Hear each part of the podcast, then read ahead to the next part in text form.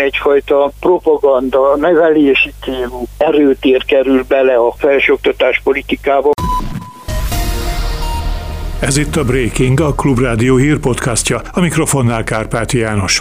Akár 70 többletpontot is kaphat több egyetemen az a középiskolás, aki elvégzi a Matthias Corvinus Kollégium elnevezésű kormánypárti tehetséggondozó intézmény középiskolás programját.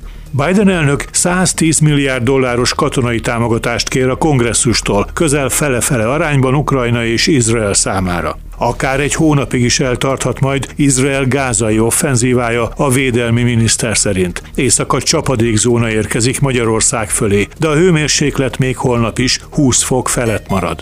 Breaking, a Klubrádió hírpodcastje. Most pedig lássuk a részleteket. Akár 70 többletpontot is kaphat több egyetemen az a középiskolás, aki elvégzi a Matthias Corvinus Kollégium középiskolás programját. Ez lényegében megfelel egy nyelvvizsga kiváltásának is, ha a pontokat nézzük. Idén a Győri Széchenyi István Egyetem, majd pedig a Szegedi Tudományegyetem, a Pécsi Tudományegyetem, a Debreceni Egyetem, valamint a Miskolci Egyetem is ilyen pluszpontként értékeli a felvételinél, a kormányzati Janicsár képzőként is emlegetett említett MCC középiskolás program bizonyítványát. Ebben jelenleg két tucat helyszínen 4500 középiskolás diák vesz részt. Ők szemeszterenként legalább 30-40 órát töltenek tanulással az iskolai tevékenységükön felül.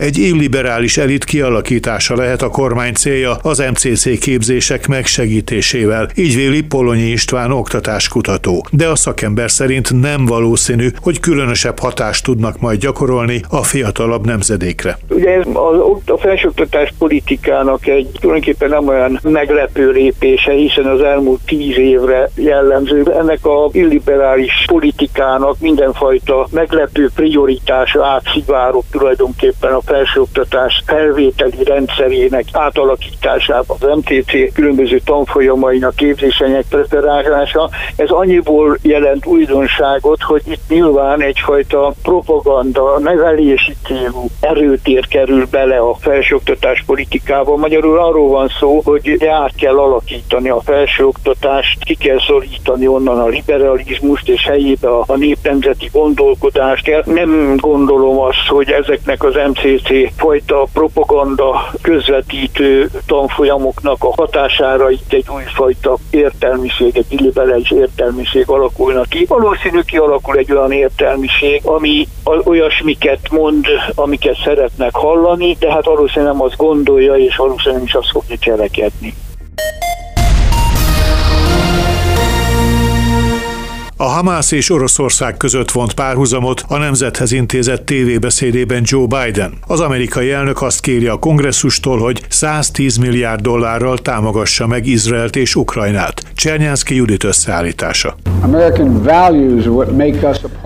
Biden elnöknek az ovális irodából tartott beszéde rendkívülinek tekinthető, amelyben 110 milliárd dolláros katonai segítség jóváhagyását kérte attól a kongresszustól, amelyik egyelőre bénakacsának tűnik, elnök nélkül. Az izraeli és az oroszok ukrajnai háborúja okán szükséges teendők ellátásában. A segélyből 60 milliárd jutna Ukrajnának. A fehérházi beszéd előtt az amerikai elnök felhívta Volodymyr Zelenszky elnököt is, továbbra is biztosítva lesz az amerikai támogatás. Akár egy hónapig is eltarthat a Gáza ellen készülő offenzíva, mondta az izraeli védelmi miniszter egy elit alakulat felkészítésekor. Joav Galant azt ígéri, hogy országa a hadjáratban meg fogja semmisíteni a Hamászt, bár ez szerinte sem lesz könnyű.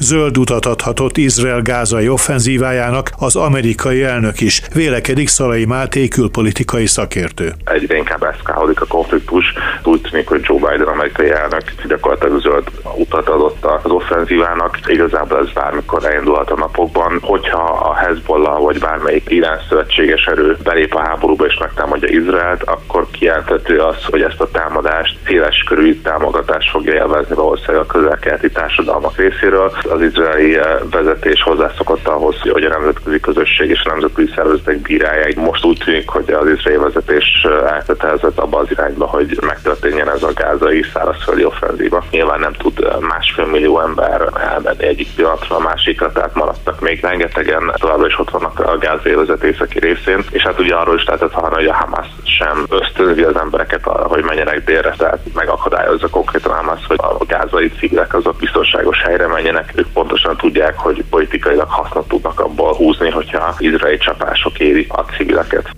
A pápa segítségét kérte a túszok elengedéséhez a Zsidó Világkongresszus vezetője. Ronald Lauder a szervezet vatikáni képviseleti irodájának megnyitójára utazott Rómába. Ferenc pápával tartott találkozóját még az izraeli-palesztin konfliktus újbóli fellángolása előtt tervbe vették. A katolikus egyházfő vasárnap kérte a túszok elengedését és humanitárius folyosók létrehozását sürgette. Egy amerikai hadihajó a Vörös-tengeren több rakétát és drónt lőtt le, amelyek izraeli célpontok felé tarthattak, közölte a Pentagon szóvivője, aki szerint Jemenből lőtték ki a harci eszközöket. Rakéták és drónok csapódtak be egy iraki és egy szíriai légitámaszpontra, ahol amerikai katonák is állomásoznak. Többen könnyebb sérüléseket szenvedtek. A jelenlegi lengyel kormánypárt a jog és igazságosság kísérletet tenne kabinet összeállítására, amennyiben az államfő megbízná őt kormányalakítással. Erősítette meg Piotr Müller kormányszóvivő. A politikus a Rádió Gdansk csatornának arra a kérdésére válaszolt igennel, hogy a PISZ megpróbálna-e koalícióról tárgyalni az egyik ellenzéki tömörüléssel, a lengyel parasztpárttal. A választáson a PISZ végzett az első helyen, de az eddigi ellenzéknek van reális esélye a kormánytöbbség létrehozására átveszi Iványi Gáborék Egyesületének dolgozóit a főváros. A kormány által évek óta szorongatott Magyarországi Evangéliumi Testvérközösség és a hozzá kapcsolódó szervezetek, intézmények a felhalmozott tartozások miatt kerültek lehetetlen helyzetbe. Kis Ambrus főpolgármester helyettes elmondta, hogy az intézkedés novembertől várhatóan 70 embert érint, és havi több tízmilliós kiadással jár. Az átvett dolgozók munkáltatója a főváros hajléktalan ellátó szervezete lesz. Az eredetileg tervezett október 27 helyett december 10-ig nem lehet átszállás nélkül közvetlenül eljutni vasúton nyugat-európai városokba. Így nem indulnak közvetlen járatok Budapestről Bécsen keresztül Münchenbe. A Budapest-Bécs-München járatok csak Bécs főpályaudvarig járnak. A Budapestről Salzburgba vagy Münchenbe utazó utasoknak Bécsben át kell szállniuk. A Budapest és Grác között Szent Gotthárdon át közlekedő IC járatok esetében Budapest Kelenföld és Tatabánya között mindkét irányban vonatpótló autóbuszok járnak, ami egyúttal késéseket is jelent.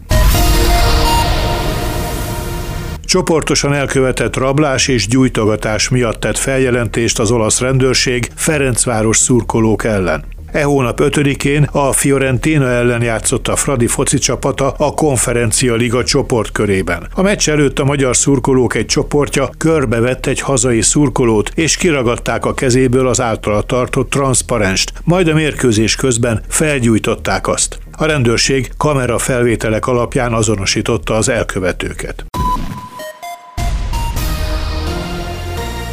Végül, ami a várható időjárást illeti, a rövid napos időszakok mellett többnyire erősen felhős lesz az ég. Az éjszaka második felétől délnyugat felől csapadékzóna érkezik. A legalacsonyabb éjszakai hőmérséklet 15 és 22. A legmagasabb nappali hőmérséklet holnap 20 és 26 fok között alakul. Budapesten 21 fok várható. Ez volt a Breaking. A Klubrádió hírpodcastjét hallották.